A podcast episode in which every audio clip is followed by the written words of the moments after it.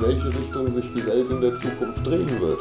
Weil alle Dinge, von denen ich abhängig bin, angefangen bei meinem Telefon bis hin zu meiner bescheuerten Facebook-Seite, wird früher oder später von diesen Menschen kontrolliert werden. Und wenn wir jetzt noch denken, nein, ein Teil davon kommt aus Amerika, dann sind wir sehr im Irrtum, weil Amerika zum Teil ja auch schon den Chinesen gehört. Viele Leute wissen das sogar. Also es gibt kein Land auf der Welt, das mehr Dollar besitzt als die Chinesen. Die Amerikaner, alle Amerikaner auf dieser Welt zusammengenommen, besitzen nicht so viele US-Dollar wie die Chinesen. Das liegt ganz einfach daran, dass die Chinesen das sehr schlau machen. Ihre eigene Währung halten sie sehr schwach. Damit sind sie als Handelspartner in der Welt auf dem schönen großen Marktplatz, von dem wir eben gesprochen haben, sind sie sehr attraktiv. Das ist wie der Typ auf dem Flohmarkt, der sagt, alles nur einen Euro. Der verkauft immer mehr, als der sagt, ja, hier 5 Euro, 10 Euro, 30 Cent. Nee, alles ein Euro, hau raus die Scheiße halt, ja, wird schon irgendwie. Und so macht der Chinese das vor allem mit seiner Währung. Deshalb ist der Yuan so, so niedrig. Aber wenn der Chinese handelt und einer seiner großen Handelspartner, abgesehen von Europa, ist ja Amerika, dann handelt er da ja in Dollar. Das bedeutet, wenn der Amerikaner dem Chinesen was abkauft, zahlt der Amerikaner in Dollar. Wenn der Chinese aber dem Amerikaner was abkauft, dann bezahlt er gerne in Yuan. Und das bedeutet, dass am Ende des Spiels ist der Chinese der, der die ganzen Dollars eingesackt hat. Und weil die Amerikaner genauso wie die Europäer auch nicht mal mehr ihre eigenen Autos bauen können, ohne dass sie von den Chinesen die Teile schon vor, vorher zusammenschrauben lassen, sind das eine Menge Dollar. Weil die meisten Leute denken immer, was denken, was kaufen wir denn von den Chinesen? Und dann denkst du an den China-Laden bei dir im Dorf, wo du für 2,50 Euro deine Weihnachtsdeko kaufst. Das ist nicht das, was wir bei den Chinesen einkaufen. Weder VW noch Mercedes noch Siemens noch Krupp können irgendwas zusammenschrauben, ohne die Teile, die sie brauchen, damit die Waschmaschine, die Spülmaschine, das Auto oder das Flugzeug auch fährt, fliegt oder wäscht. Und diese Einzelteile werden in China gebaut. So, dann auch, auch die Telefone, das kommt alles aus China. Die Computer, da ist zwar ein Apfel drauf, aber ich glaube, das ist ein chinesischer Apfel, deshalb fehlt da auch ein Stück. Also das ist, das man dabei ja nicht vergessen, dass, dass die Jungs in, sage ich mal, seit den 80ern, in 40 Jahren, haben die das aufgeholt, was wir denen in 300 Jahren eigentlich verwehrt haben, halt, ja, aber wir schon hatten. Da kann man natürlich dann sagen, klar, die haben unglaublich viel Industriespionage gemacht. Das heißt, auch in den 90er Jahren, wer kennt das nicht, egal in welcher Boutique du warst, egal auf welcher Messe du warst, überall waren Chinesen mit Kameras. Und alles haben sie fotografiert. Auf jeder Automesse, auf jeder Waschmaschinenmesse, auf jeder Klamottenmesse. Alles haben sie fotografiert. Haben das mit nach Hause genommen. Dann haben sie das nachgemacht. Dann haben die Europäer gerufen, ey, ich habe doch ein Patent da drauf. Da sagt der Chinese bei uns nicht. Wir haben hier kein Patentanteil. Hier macht jeder das, was er gerne machen möchte. Halt. So, und auf einmal saßen die alle da mit ihren tollen Patenten, aber der Chinese konnte alles nachmachen. Und was hat er gemacht? Hat diese ganze Technologie natürlich dazu verwandt, erstmal sein eigenes Land tiptop auf die Beine zu stellen. Und weil er das mit einem Volk gemacht hat, was nicht an allem rummosert und zum Teil mit einem Euro-Stundenlohn zufrieden ist, ging das ganz schön flotti. Dann darfst du ja auch nicht vergessen, dass nachdem Deng Xiaoping die Planwirtschaft von von Mao Zedong in diese Mischwirtschaft umgewandelt hat, also diese kleine Injektion an Freihandel in Hainan und Shanghai und vielen anderen Provinzen gemacht hat, damit die Chinesen eben daran teilhaben können an diesem Welthandel, das wurde, das wurde dann später von dem jetzigen Präsidenten mit harter Hand weitergeführt. Das heißt, alles das, was Deng Xiaoping initiiert hat, hat jetzt äh, seit 2013, glaube ich, 2012 oder 2013, ich glaube 2013, hat jetzt Xi Jinping, Xi mit XI, der hat das jetzt mit harter Hand weitergeführt.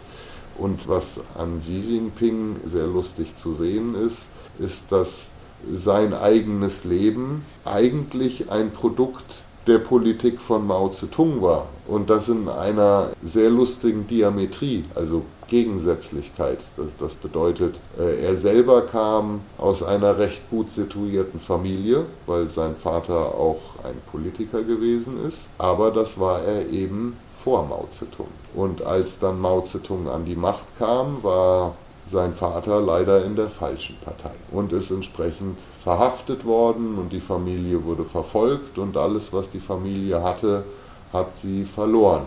Da war der Mann ungefähr zehn Jahre alt und ist dann als Teenager, zwei oder drei Jahre später, ist er aufs Land geflüchtet und hat da als ganz arme Socke Landarbeit verrichtet hatte nichts. Das heißt, er hat, wie das viele chinesische Landarbeiter damals gemacht haben, in Höhlen gewohnt. Das heißt, er hat in einer Höhle gewohnt. Da kann man sich in etwa vorstellen, wie der gelebt hat. Also mit Höhle meine ich Neandertaler, nicht eine billige Wohnung irgendwo in einem Mietshaus. In einer richtigen Höhle, Loch im Boden und so in Waldscheißen und hat da als Landarbeiter gearbeitet, war aber immer schon sehr schlau und hat, ich glaube, als erstes hat er Chemie studiert, äh, später dann Ingenieurwissenschaften und hat auch über die Zeit hinweg in China nennt man das Doktor des Rechts, aber das ist nicht zu verwechseln mit einem Rechtsanwalt oder einem, einem Juradoktor, so wie wir das kennen. Das ist im Vergleich dazu ist das eine Flasche. Wenn du in China Doktor des Rechts bist, dann bist du nicht nur Doktor Jur, also Jura-Doktor, sondern auch gleichzeitig bist du das für Wirtschaft und Politologie. Äh, das ist ziemlich allumfassend.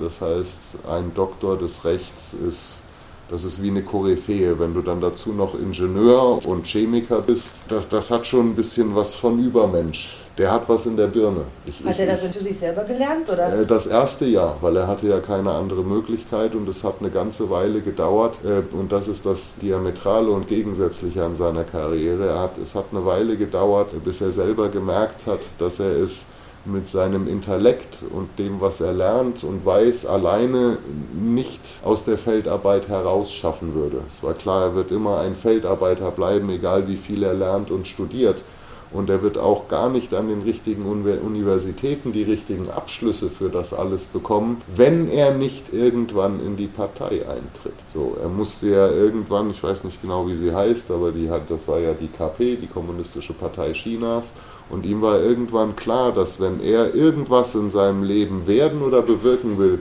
muss er in genau die Partei eintreten, die sein Leben, das Leben seines Vaters und seiner ganzen Familie komplett zerstört hat.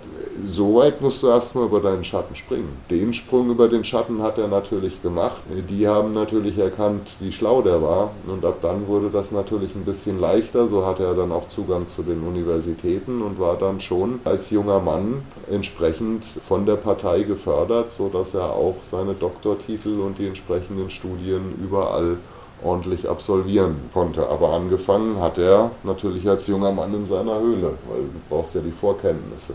Sonst geht das ja nicht. Dann ist er in die Partei eingetreten und in der Partei war das natürlich dann so, dadurch, dass er so wahnsinnig clever war, hat man ihm in immer mehr Ämtern den Vorsitz überlassen. Das musste ich auch erst selber nochmal rausfinden, weil es mich immer gewundert hat, wie es sein kann, dass ein autokratischer Präsident auf diese Art und Weise ein kommunistisches Land regiert. Der Herr Putin hat da ja auch so seine eigene Variante erfunden. Und wenn man sich dann die chinesische Variante anschaut, dann ist das halt nochmal einen obendrauf, weil es in China nun mal so ist, dass der, derjenige, der sich Präsident nennt, hat nicht wirklich die Macht über den ganzen Staat, weil das Amt des Präsidenten ist nur ein Puzzleteil der eigentlichen Macht im Staat. Die anderen Puzzleteile sind verschiedene Ministerien, äh, wie beispielsweise alles, was für Krieg und Militär zuständig ist. In den meisten kommunistischen Parteien oder Systemen, dann ist das immer ein Zentralrat, was weiß ich, der Militärrat oder der Militärausschuss. Genauso haben da die Ministerien nicht so viel zu sagen. Für jedes Ministerium gibt es einen Ausschuss. Der Ausschuss hat einen Vorsitzenden und der bestimmt letztendlich, was in diesem Ministerium passiert. Das heißt, der Minister ist immer nur der Clown von dem Vorsitzenden von dem Ausschuss. Und das war eben bei Xi Jinping so, dass er irgendwann so viele Ämter inne hatte, dass er einfach ganz autokratisch und totalitär die Macht im Staat hatte. Und jetzt muss ich noch mal einmal kurz nachgucken, wie das heißt, weil das Wort ist so heftig, dass ich es äh, aktiv psychisch verdrängt habe, weil es an weil es an Deutschland 1933 leider zu doll erinnert. Und da habe ich das Wort irgendwie in meinem Kopf verdrängt. Ja, es ist unglaublich, aber ich traue mich das zu sagen. Naja, aber so nennen ihn ja nun mal seine Leute. Also Xi Jinping ist der überragende Führer Chinas. Also er ist ein überragender Führer. Nicht nur so wie in Deutschland einfach nur Führer, nein, überragender Führer. So, und das, das liegt einfach eben daran, dass er der Generalsekretär der Partei ist, der Vorsitzende der Zentralen äh, Militärkommission und natürlich auch der Vorsitzende des Ausschusses für äußere Angelegenheiten.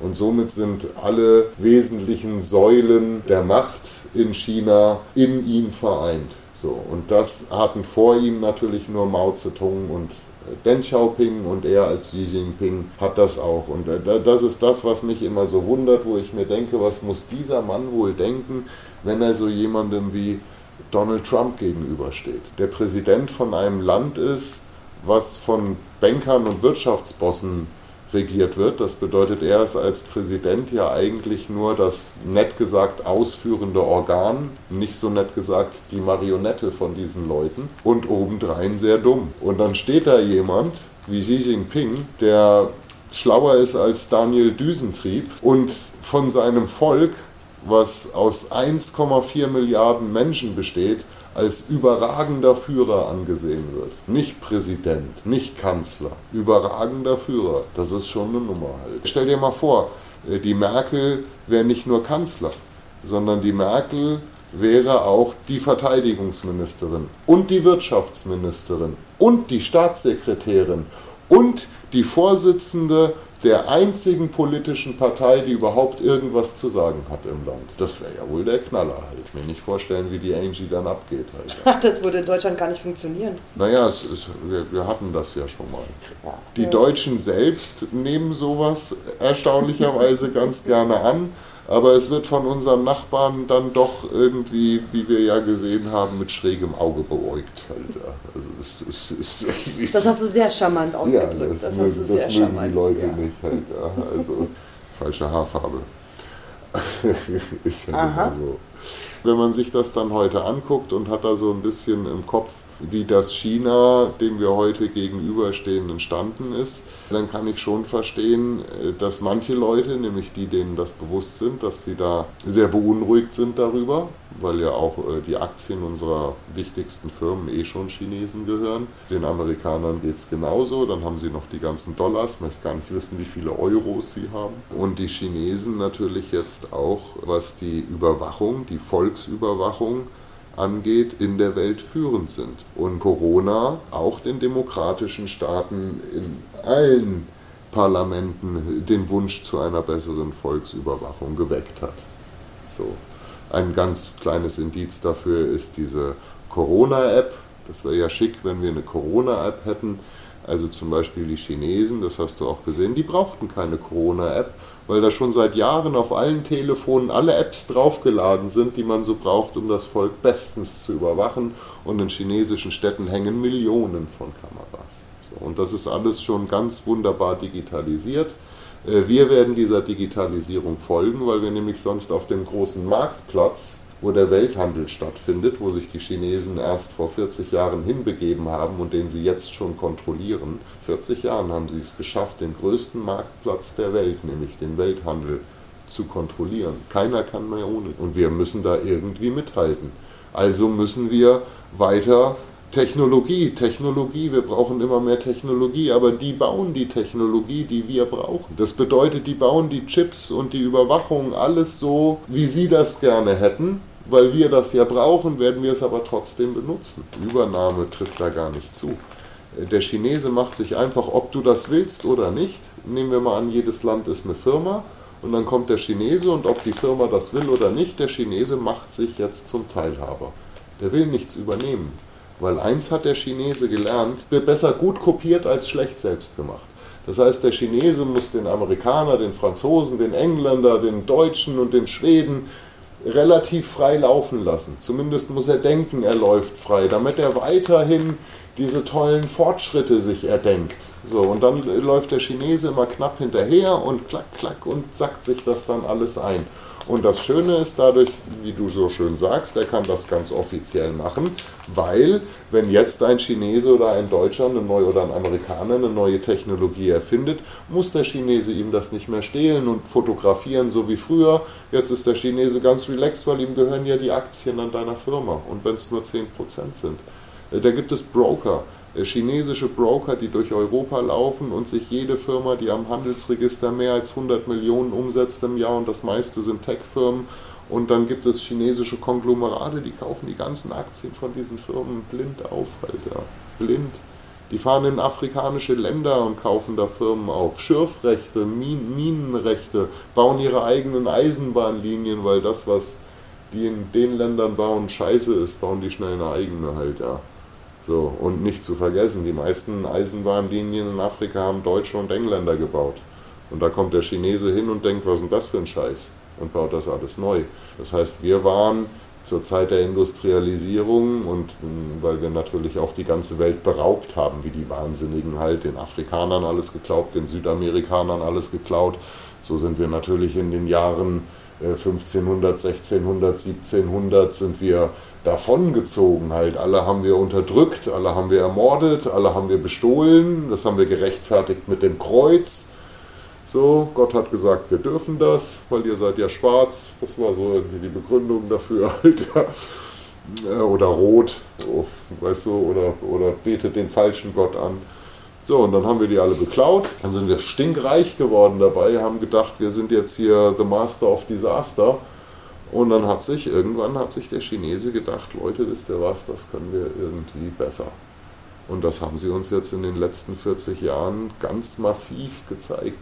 Aber wo soll das enden? Wenn das so endet, wie sich der Chinese das wünscht, und das ist das, das ist das Gute daran, also zumindest so wie ich das verstanden habe, und da habe ich mir viele chinesische Schriften auch durchgelesen, egal ob das Konfuzius oder Lao Tse war, äh, das weiß ich noch, das ist noch aus der Zeit von Ming Li Fu, da haben Europäer darüber noch Witze gemacht. Aber wenn man sich das heute durchliest, waren das einfach nur die großen chinesischen Philosophen. Und da die Chinesen nicht so wirklich irgendwelche Religionen erfunden haben, um ihr Volk zu kontrollieren, weil das nicht nötig war, weil das Volk aufgrund anderen Treuemaßstäben ihren Kaisern und Fürsten irgendwie genug ergeben war, als dass die sich noch hätten irgendwelche Götter erfinden müssen, von denen sie angeblich geschickt worden sein sollen und so. Das hatten die alles gar nicht nötig. Das heißt, das Tao zum Beispiel, das chinesische Tao, das hauptsächlich von Lao Tse geschrieben wurde, das ist dann sowas ähnliches, was wir vielleicht zu diesen Zeiten als Bibel gehabt hätten. Aber da ist klar, das Tao ist nicht von irgendwelchen Göttern geschrieben worden und es ist Lao Tse auch nicht von irgendwelchen Göttern diktiert worden. Es ist einfach nur klar für Chinesen, Lao Tse war eine coole Socke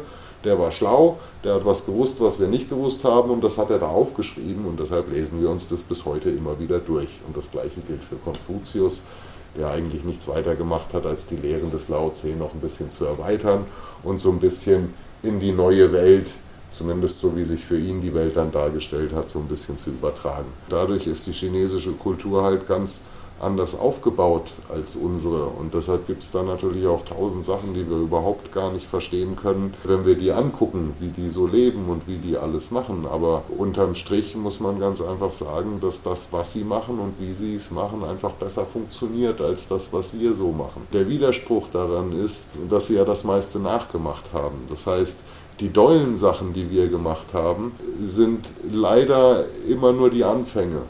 Also das heißt, wir haben immer ganz tolle Innovationen gehabt, irgendwas Tolles erfunden, was die Menschheit irgendwie weiterbringt.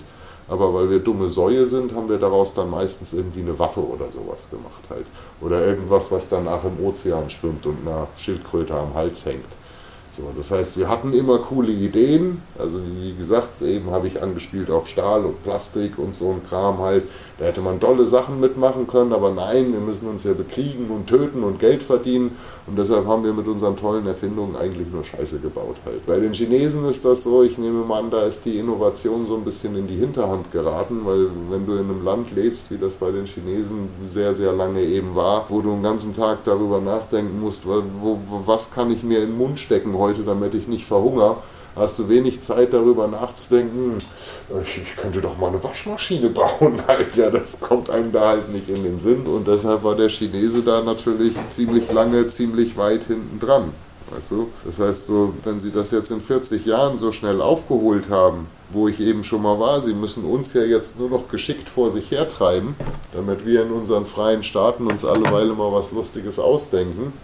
Und dann müssen sie zusehen, dass sie selber dabei ihren Platz behaupten, weil du darfst ja nicht vergessen, dass der Chinese wird ja auf dieser Welt so bedroht wie kein anderer.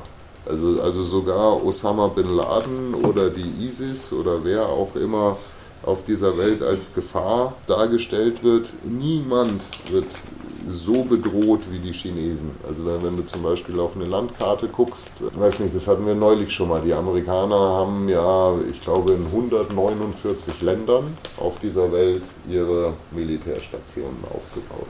So, das sind ganz schön viele, weil, wie wir ja wissen, gibt es nur irgendwie mit Territorium ein bisschen ja. mehr als 200.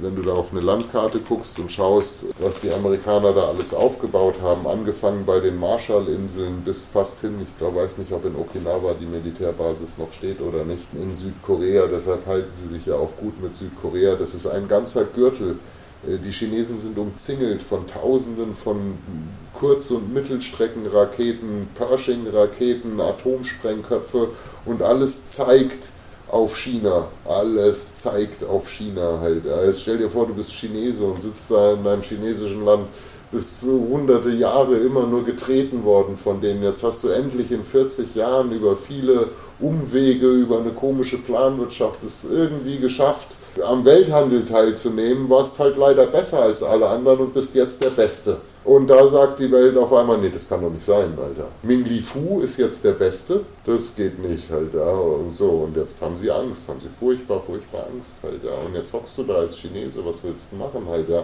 Die ganze Welt will deine Scheiße kaufen. Und alles, was der Rest der Welt verkauft, können sie nur produzieren, wenn sie bei dir Teile kaufen. Aber auf der anderen Seite hast du dann die Amerikaner, die ihre ganzen Waffen auf dich zeigen und sagen, Alter, keine Bewegung. Und du sagst, was habe ich denn gemacht? Und der Amerikaner sagt, das wissen wir noch nicht. Wir warten darauf, dass du irgendwas machst und dann drücken wir ab. Und dann fragst du als Chinese, aber was genau ist es denn, was ich nicht tun soll? Und dann sagt der Ami wieder, auch das wissen wir noch nicht. Mach einfach. Aber wenn du was machst, was uns nicht passt, dann drücken wir ab. Ja, was passt euch denn nicht? Ja, das wissen wir noch nicht.